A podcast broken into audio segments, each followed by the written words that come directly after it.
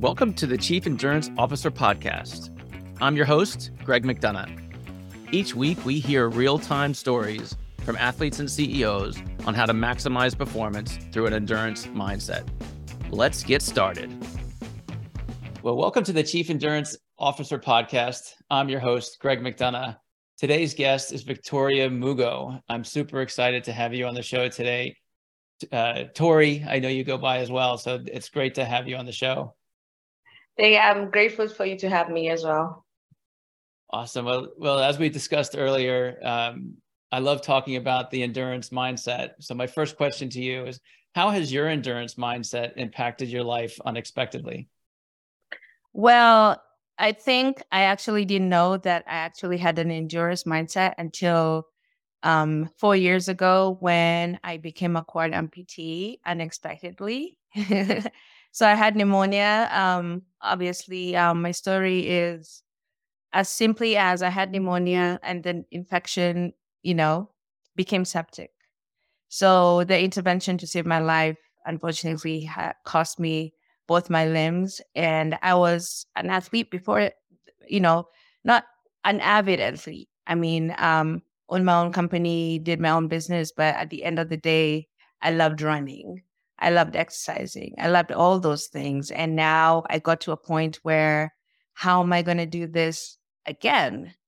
But now with no limbs, if I didn't switch my mind to an endurance mindset, I don't think I would have even walked. So it took a lot of me doing the mind over matter situation so I could push through my recovery and then, you know, eventually walk. And then now I'm back to doing the things I love aesthetically. That's an amazing story. And there's so much to dig into. I can't wait to dig in. Um, but walk us through that mind over matter concept, you know, from going from being fully able to now, you know, a quadra um, amputee. Like, walk us through sort of those first realization of, hey, you know what? I got to kind of get a control over this and, and talk us through that through that process that you went through. I mean, I remember um, waking up from my coma and I was scared. I was scared of how I looked and scared of how my life would look like going forward just because I mean, I like watching a lot of medical shows and when I woke up and my limbs looked black, this black, it was very scary. And I knew for sure these are not coming back. I mean, I didn't have any feeling in my hands or legs. So I knew they were going to amputate for sure. And that scared me. It scared me because I'm a mom. There's things that I love to do with my son. And, you know, how am I going to do that? It scared me because I mean, I own my business. I didn't see how I was going to start driving again, start even just typing again, even, and walking again. And all those things scared me. And I had to get to a point in my mind where I had to choose one thing, one thing that would pick me up again so that I can do all these things again. So um, I'm a religious person, so my faith has always been the pick of everything that I do. So I had a conversation with God and I told him, if you don't hold my hand, I won't make it. I won't be able to do this. And with that, I just decided to move forward and said, what am I going to do that's going to make me go back to who I was? And I mean, a switch just came on, you know, athletically. Athletically will get you off that bed because you will walk, because you will start using your hands and you'll start doing all these things. And then I remembered, hey, I can just, you know, buy some bands from Amazon and start doing my own little exercises. And that started building me up to what other thing can I do tomorrow and the next minute and the next hour and things like that.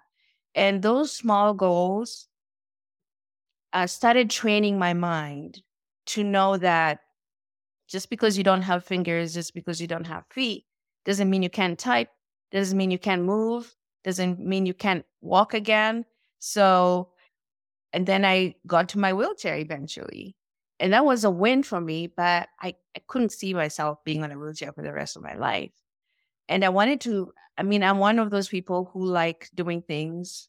Um, but I would, most people will call it impatient, but I'm like on point. Like if, if I'm not to wait for tomorrow, I'm not to procrastinate and do things tomorrow or the next minute. I want it now. And let's, let's get moving. Let's get that done. And I couldn't see myself sitting in a wheelchair for the rest of my life. So what am I to do to start walking? They had um, my insurance hadn't approved my physical therapy at the time, and I told myself, "Hey, I can have a friend build a railing in my garage and and can start doing things on my own there." So yeah, I drove my little wheelchair to the garage, and my friend built me this wood railing, and that is where I started walking. So before I saw my physical therapist to actually do the rehabilitation for my walking. I just picked up my wheelchair and I just pulled myself up on those railings. And I did that for, I would say, consistently about two weeks. And I did my first steps and it was painful. Mm. But I told my mind, these are going to be our legs. These prosthetics will be our legs. And this is what we're going to do. And eventually I started doing my own, you know, little workouts, you know, the walkings, the stretchings, the little half push, uh, half, you know, um, squats and things like that to strengthen my my limbs. And yeah, I just started building up on that. And slowly but surely, my mind started, uh, you know, my brain started training my body to accept what I have the way I have. And then a month from that, I did my first 5K walk. I know. So by the time I was doing my physical therapy, my physical therapist asked me, um, "I don't need to see you. I mean, you you, you look like you ha- you have it going, but you know, there's little things that they know that I don't know because they've um they've worked with amputees before. So I picked on that. I told her, I'm sure there's a few things I don't know. So like walking up the stairs, that that scared me, but she gave me the confidence for that. But if if, I, if my mindset was not trained right to bring that acceptance and pushing through even when things are hard, because at the end of the day, life is hard in general. But if you don't try something, then you won't know if you could actually do it. So until you try it, then you will you will know, okay, this is not for me. Maybe move on to the next thing. Oh yeah, sure, this is for me. And you surprise yourself sometimes and that pushes you to another challenge and another and another so that is how i still even now train my mind to push through and have always trained my mind to push through. That's so powerful. It's, there's so many takeaways from that. Um, i'm curious did you have this same mindset prior to to four years ago? Is this something that you've had sort of since your childhood and it really it was a tool that you had in your toolbox that really came to life in this situation and so like again back to the question like have you had this mindset for years and years and years and and now it's paying its benefits i think i think what you say there uh, kind of nails it it's probably a tool that i had in my toolbox that i'd never used to full capacity because I think it I've always had it in me. I just didn't know that I had it in me enough to be able to push through in this situation. So I think uh, that is as human beings that's what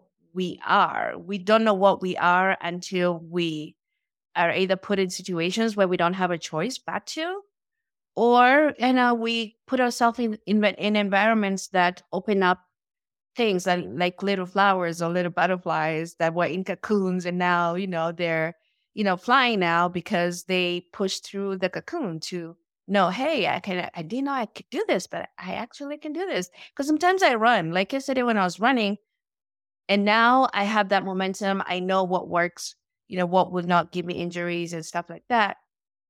But i was thinking of, of how far i've come and sometimes i actually don't believe that I'm this person because I've told my friends a few times and my family that if you asked me four years ago that I would be this person that pushes through the, the very difficult of situations, regardless of how it looks, I would have told you, no, that is not possible. There's no way I could do that.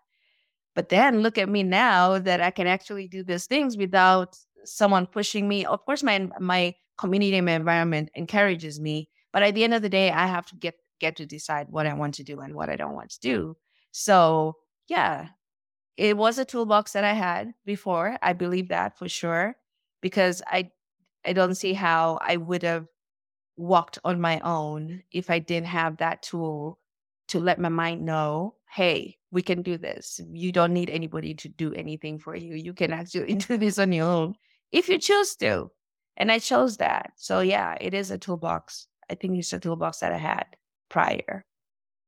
So just expanding on that a little bit further, um, looking back, you know, beyond four years ago, are there certain things that you've noticed in your life that indicated that you have this tool? You know, now that you know when you look back, it's pretty clear in 2020.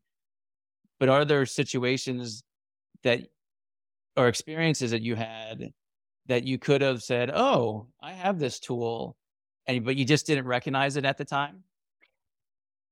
I think so. I remember sitting with sitting in myself in certain situations when when I was challenged in one way or the other, and I always had this this mindset of this is just a challenge. This is an opportunity for me to show something about myself. I had that in me, like like mentally. Even when you know started my own business, I was like, well, I don't know where to start, but you know what? This is a challenge. Let me see what I can do with this. I always had that mindset of it can't be that hard. There has to be a way out. It cannot be that hard. And if I don't find a way out, I always ask. I like asking because asking is always knowledge for me. But I always refuse to be put down by any challenge in my life. I always had that. And every time I got into that situation, I kept telling myself, this is, I can do this. Like it never, challenges never put me down. Challenges always give me opportunities to thrive. So, I mean, if I try and fail, that's fine. I'll just figure out a way to do it another way, but it, it, it won't discourage me not to try again or to try something new again just because it looks hard in my head. Mm. It's, it, I always had that thing and it always surprised me. And I didn't, I didn't come to realization on it as much as I do now. But yeah, I did have that thing. I, I really can't explain it, but it was just in me like it can't be that hard. And people usually usually used to ask me like, how do you even do that? How do you do one, two, three things for five at the same time? And I was like, it, it's not that hard. I remember um, going into my graduate and I was you know, I'd put my mind in it. This is what I'm going to do. I only have two more semesters and I'll be done. And then the first month I get in, I got pregnant. And I was looking at my husband like, what? I have, I only have two semesters. I mean, this child could not have waited because we had tried to get a child for a while. And I was like, you know what? Let me just go finish school and then, you know, we'll figure it out. If a child comes, it comes. If it doesn't, it doesn't, but it's okay. You know, that's just what life is sometimes. And the first month I get in, and I was sitting there looking at my pregnancy test. I actually was laughing, like, no, this is a joke. Mm. And as immediately I started thinking, okay, nine months, I have to be in school, I have work, and have all these things. And then I sat with myself and told myself, well, well what's wrong with just I mean, th- the child will be inside me, so there's no barriers around me to not make me not finish school. And yeah, I did finish school. And the week right before my finals, he came in two weeks early, and I knew I only had. It was it was Sunday. I was sitting down for my accounting exam, and I was in Starbucks, and I was studying, and I knew tomorrow I have my final. Then after my final, I have a whole week to prepare and get ready for this child. And then that night, my water broke. The night before my final. It, and um, sit. Of course, again, I'm telling my husband, "Hey, we it's eleven o'clock. We have to go. We have to go." And he's like, stop joking. The show is not coming for another week. And I was like, we have to go now. And in my mind, I'm thinking, final, final, final tomorrow. And I just text my professor and told her, well, I can't make it to my final. She obviously she knew I was pregnant. She was like, don't worry about it. You know, I'll just, we'll just do it. Um, she'll send me over email and I'll just do my final because I've done well that semester. So she wasn't worried that I'm going to fail or anything. I wasn't worried either. But I was like, dang it. Now I have to think about this after I had this baby and I had my baby. I came home and I think about a week, a week and a half, I asked my best friend to come over. She watched my son and I just sat for that final and I finished and I was done. But I was just thinking about it, just thinking about, oh my God, I have to sit and I have to sit for this exam, but but what, but this, but this. And then in the background I can hear my son screaming. Obviously screaming for me. And it, it's all these things, but I had to focus. I was like, you know what? I only need an hour, be done, then I'm done. So those little things, you know, challenges will always be there in your life. Interruptions will always be there in your life, but you have to, or rather, I always choose to decide, can this be done? Yes. Can I even try it and fail? Sure. But that doesn't prevent me from, you know, try and get an opportunity from that challenge.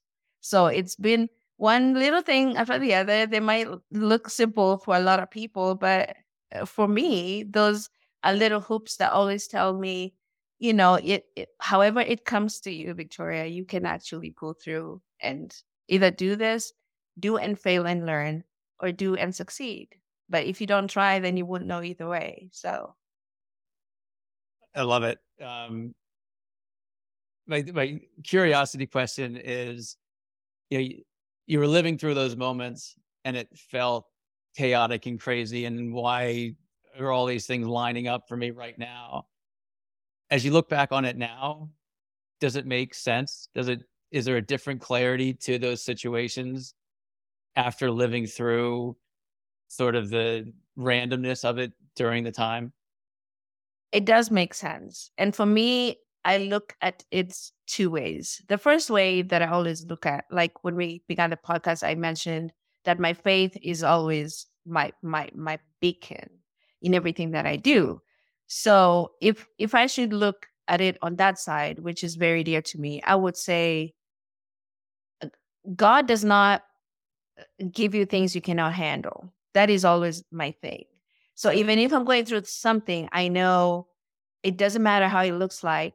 But if God got me to this, He will pull it through for me. And God does not pull it through always on how we think about it. Because maybe I sat down and said, Hey, I had two semesters to finish, so I'm going to pull through and finish this. But God said, Hey, you know that child you've been asking me about? So here. and it's gonna be it's gonna happen in between this period. And then I sat there and said, you know what? If if he decided I'm to be pregnant right now, it doesn't matter how it looks like. We can still push through because he's to help me through it. And he did. Same thing with, you know, what, what happened with my amputations. He got he got me to a place where it was so devastating. I mean, oh, that was a dark place. It was a dark place for a moment. But when I reached out to him, he told me, Hey, Victoria, you can actually do this. Do you know your name? I was like, yes, I do know my name. And I lived through that. I lived through that victory, through that endurance, through that pushing. And here I am right now actually talking about it. But being in a hospital bed, not being able, being able to move with a trach on my throat, with a dialysis machine on the side of me, he was to, you know, help me push through that if I look at it on um, the other side of things, I mean, situations like those are just, for me, they're just challenges. I don't see them as as failures because mm. when you don't try something, you have not failed.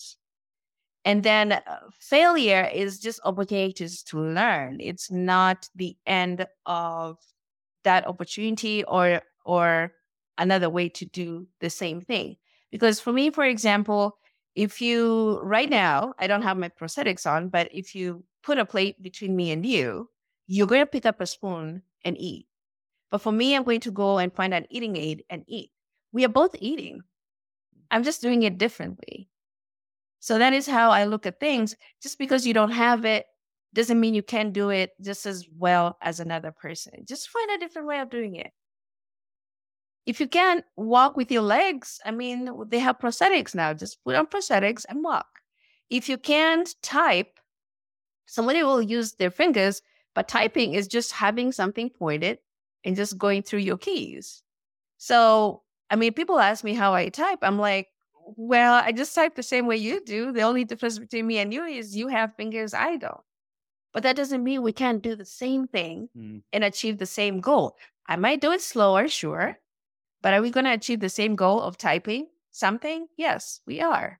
So it's not the, the end is not in the challenge. The end is you telling your mind you cannot do. That is the end. That's beautiful. Um, Tori, I'm going to rewind a little bit. I would love to know, or at least tell our audience about you, uh, where you grew up, your childhood. You know, talk us through sort of the the early years, and you, know, you alluded to it a little bit. Um, you know, but I'd love to hear a lot more about you. I mean, I was born and raised in Nairobi, Kenya. I say that with a smile and with so much gratitude in me because I think um, the environment that I was raised in actually brought me up to the person I am, to like we're talking about mindset right now with the mindsets that I have. So I grew up in Nairobi, Kenya. I was born and raised there, went to uh, elementary and high school there. Um, I am an only girl to two boys. so my brother, I'm the firstborn, but I have two younger brothers. So I'm 81, 82, and 90. Um, love them, love my family as it is. Um, my mom is the heart of our family, but and my dad is the wisdom in our family. I look up to my dad in a lot of things. Um, especially when I think about challenges, I think about him and what he would say about it a lot of times.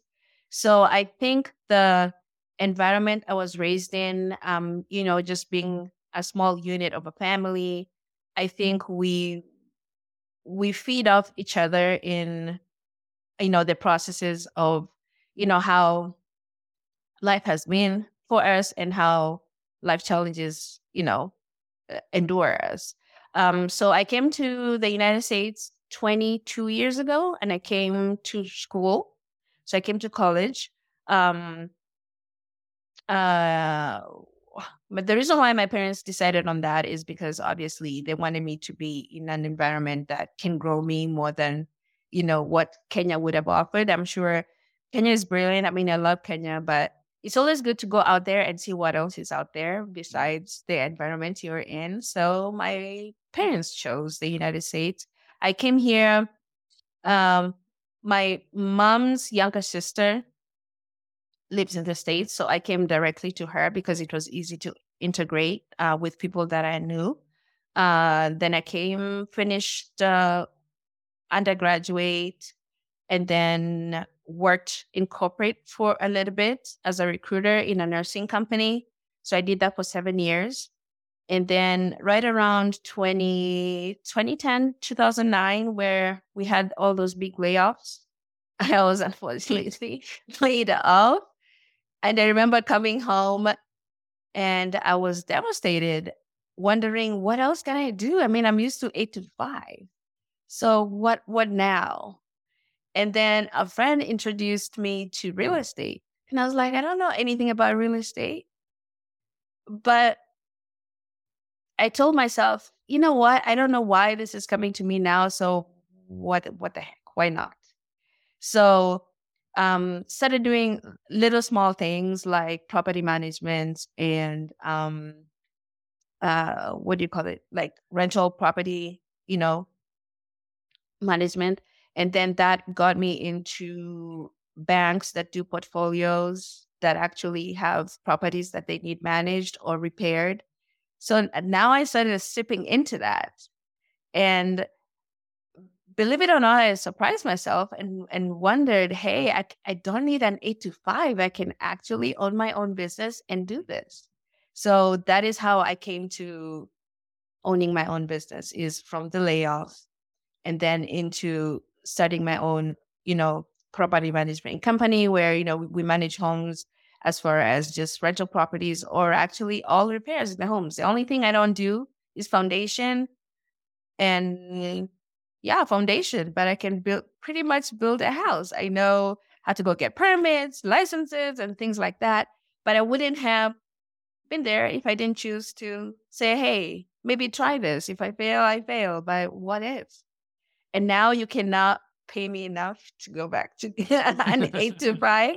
I mean, if I do, I do, but that's not the end of the world. So for the graduate degree, that's why I dig, dig, you know, dug deep into financing and accounting. And um, that is how I got into, uh, you know, I did uh, international business. So, um, I mean, I love the business world. I love numbers. I didn't know I loved numbers as much as I did because I remember in high school and and um, middle school, I I just hated math. I just didn't have a thing for math. And my dad, who's a doctor, always came home and asked me, What is so hard about math? Math is the easiest thing you could do. What is so hard about chemistry? That is the easiest thing you could do. And I'm looking at him. I'm like, Dad, I don't have your mind. I, I can't do it. But that's the thing about your mind. If you tell yourself you can't, you can't. So mm. I was came from Kenya, dropped into the United States, and now I don't have a choice. I'm in college. I have to actually do well in college because I'm actually paying for these classes. So I have to pass. If I don't pass, then I have to repeat it and pay more money. And then I just switched my mind to like, hey, what is so hard about it, anyways? So I just started. My, my I have started having straight A's, you know, B's here and there, but I never failed any of my classes at all. And they were they were hard classes, they were science classes, they were math classes. I didn't know I had that in me. So that's the other thing. If you don't bring if either your environment brings it out in you or your environment will push you to it, but at the end of the day, you get to decide if that is what you want to do. Because like I said again, if you say you can't, you can't. But if you say you can, you can. If I did that in high school and middle, I think I would have had an easier time in school. But I kept telling myself this is hard because my environment, I mean, in school, I, I was in boarding schools.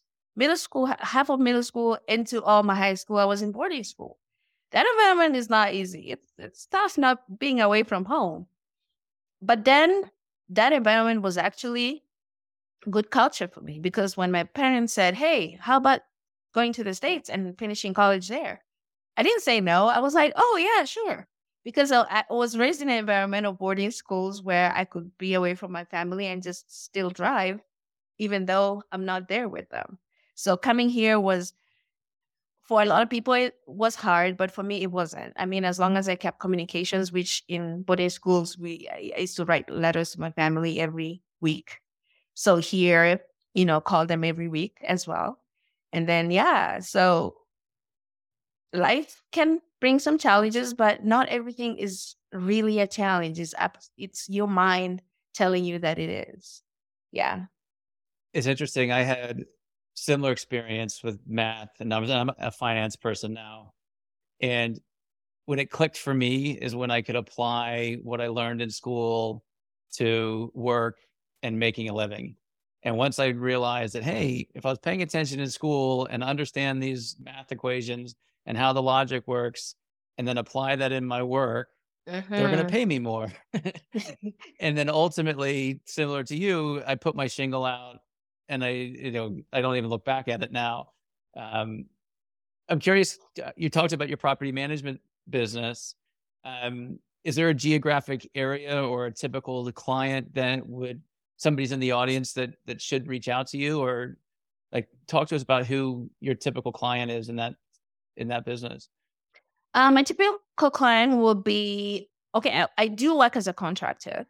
So what we do is we go to these big companies, like um, just to put it out there, like um, I worked with Safeguard or Altisource, which is also Ocwen, Ocwen Home, you know, mortgage services, and so these mortgage services or this mortgage companies that have bank portfolios that are in foreclosure, they need a way to actually preserve these properties um, until they put them back to market. So I do pre foreclosure and foreclosure properties that um, with um, this mortgage companies that are holding them until you know their market improves or they're in market shape to bring them out to the market and resell them. Most of these homes, when you get in, they they either have been vandalized, um, things have been stolen from it. Um, they need like you know, they're in the 25 year, 30 year period where they need a new roof, um, plumbing issues, things like that. So all those things need a property management company to come in and put the the property back to market. So that is pretty much what I do. That's helpful. Very helpful. Shifting gears slightly, uh, the last time we chatted, we talked about the Challenge Athletes Foundation. Mm-hmm. Um, I'd love to hear your story around the challenge. I, have been a, a, supporter of that organization for probably 12 years now. Oh, thank um, you. yeah. and, and, the reason is my, my older brother uh, is disabled. He's mentally handicapped. And, you know, I do triathlons, um, back of the pack, but there was a connection there when I discovered CAF of, Hey, how can I be supporting this community that doesn't have all the abilities that I may have? in support of my brother, and it just all made sense for me. But um, and I love it. It's just a great organization. But I'd love to understand and hear your story with the Challenge Athletes Foundation, so that our audience can get a better understanding of the organization and and hopefully support it as as others have. So the Challenge Athlete Foundation is a foundation that uh, supports athletes who love sports. So if you're an avid athlete there who's an amputee uh, or a challenged person, um, CAF comes in to intervene on those situations where, hey, I want to travel, I want to run, I want to um, hike.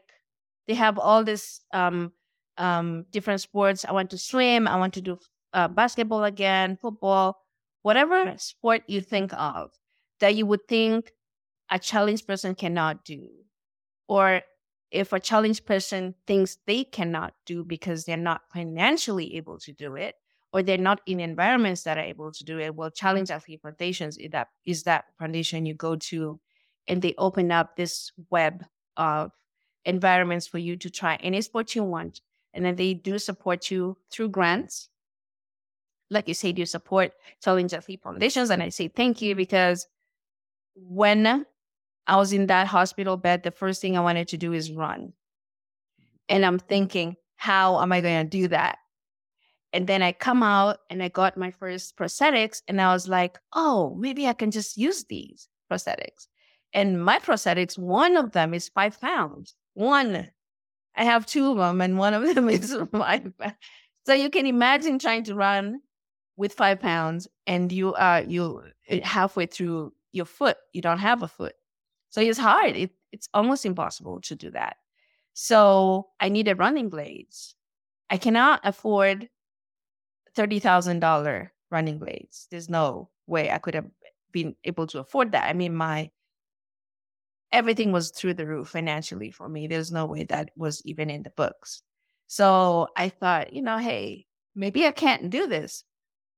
Talked to my prosthetist, and she he said, you know what, you can apply for a grant. And I was like, what? I can? And they could give me these? Uh, and then he, he showed me the blade. He's like, yeah, you can apply for a grant. And if, you know, if you get granted, then you can get a running blade. And when you go there and read how to get it, I mean, Challenge Athletes will not just give you something just mm-hmm. because you have to have that, um, you know, love for whatever sport you want. So if you love swimming, you have to show that you love swimming in whatever way, even in the simplest of ways. So me, uh, for me, I started recording all my little videos that I did at home to be able to you know, apply for the grant. Hey, I can actually exercise on my own. I can do this on my own. I just cannot run yet. And then eventually I applied for the grant and they granted me the blades. And that was, that was, I think, one of the best days of my life in the last four years because now I could run again. I didn't think I could. But then again, if challenge athletes did was not part of that whole experience, I don't I think it would have been hard. I might I might have to go crowdfund for a blade, but I didn't need to do that. All I needed to do is just tell somebody how much I love sports and show them how I did. And they didn't even ask questions. They just grunted. So for me, I love challenge athletes. I will be part of CAF for a very, very long time. Even if I get to a point when I can't run again, I will always fundraise for them. I will always support them because it's not just about me, it's about someone else who's sitting somewhere and they think they can't because they cannot afford. So as long as they are the, the foundation is supported, they're able to support a whole lot of people. I mean, I go to their community challenges now every year.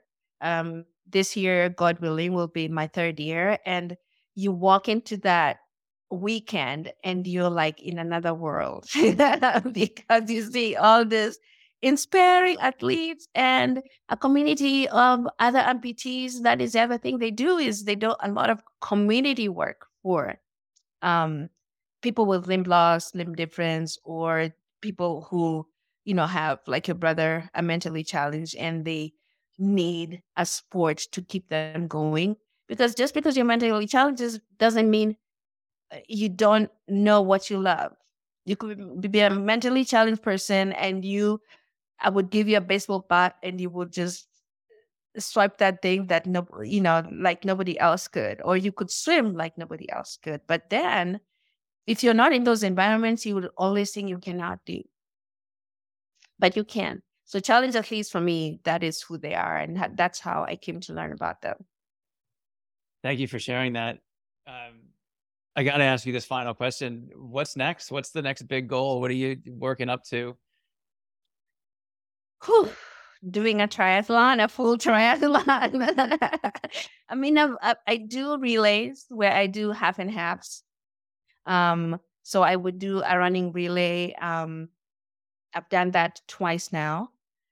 I am starting to learn how to swim, and then I'm starting to shop around and look for any adaptive way to ride a bike. So either buy the bike that I can actually just use my legs and not need my arms to ride it, or actually get into a bike with prosthetics, you know, my hands as they are and my leg prosthetics, and just do it. I did a full and a half hour bike challenge when I did uh, CAF uh, Challenge Athlete Foundation Community Challenge last weekend and that was brutal but yeah i could actually ride a bike for four and a half hours and that was just fine but the thing for me is the hands how to brake and how to stop and things like that. So it's easier to do the seated bike but what if i can do that one? And when i learn how to swim i can do those three. And then in eventuality, maybe I'll be like you and do an Ironman. I have one of my very good friends that is um, not a quad amputee, but you know, he lost his limbs or halfway through um, his legs, but he's a great swimmer. Um, has done a few triathlons and did Ironman. He was the first first amputee to do an Ironman, I believe. Uh, two th- maybe three years ago. Mm. Yeah, so it is possible. In mindset, possible. it's it's it's what you tell yourself. So for me, the biggest thing is to continue to be an inspiration athletically to a lot of people. Um, I love, you know, my business. I love being in finance. I love everything about owning my own business and actually waking up in the morning and not having to worry about an eight to five. I love that. Um, but that that is that is part of me but what pushes me is the athleticism part of me so and that has uh, inspired a lot of people and i want to keep doing that. I want to keep talking to people about not giving up and knowing that like i said if you say you can't you can't. If you say you can you can. So yeah i like i like like this opportunity. I didn't think i would ever do podcasts or talk you know in front of people. I just did a um a talk about a week, no, no, no, about three weeks ago. That was actually my second one. And I wasn't that person who comes in front of people and talk all the time. But now that is something that is kind of flourishing in me where I sit down and talk to people about how to push through life, even when life gives you lots of lemons. well, to, on that note, Tori, um, how can people find you? What's your social media preference of choice? Are you LinkedIn, Instagram? If audience members wants to want to follow you and, and watch your story develop and see you you get to that starting line of your first Ironman. How do, how can they follow you? Um, I my social media tag name is Tori Mugo. So the T R O T R T O R I E Mugo. So Victoria Tori. So Tori Mugo and it's Tori Mugo on Facebook, TikTok, Instagram, and then on LinkedIn, it's my official name, Victoria Mugo. Fantastic. And we'll have all those links in our show notes. So anyone interested, please scroll down and grab them. Tori, it's been awesome having you on this show. I'm so inspired by your story. I'm grateful that you are talking to people about challenges. And, and the, the, my favorite takeaway from many of them from today was failure is an opportunity to learn. I thought that was extremely well thought through and said. So thank you for being part of our show today. Well, thank you for having me, Gregory. I really, really appreciate it. This was this was good. This was fun. It's always nice to be able to be asked questions about, you know, how I feel about life, even though, you know, you know, life gave me a curveball four years ago. It's I like speaking about it because there's a lot of people that, if you look at how the world is right now, a lot of people are giving up too soon, or a lot of people are in places where they don't have a way out. So, when we talk about challenges and how we push through them, how we thrive through them, and letting people know that just because it's a challenge, or just because you failed, or just because you had a lot of loss it doesn't mean it's over. It's only over until you tell yourself it is. And I like telling people therapy is not a crime. therapy is not a disease. Go out there and speak to somebody about how you feel, even even when you're mad at it. Be mad at it, but don't let it take over your life. That's so well said. Mm-hmm. Thank you, Tori. Well, thank you, Gregory. I appreciate it. Thank you for tuning in to the Chief Endurance Officer Podcast. To hear more inspiring stories and strategies around the endurance mindset, be sure to subscribe below or visit us at chiefenduranceofficer.com. Until next time, keep pushing those limits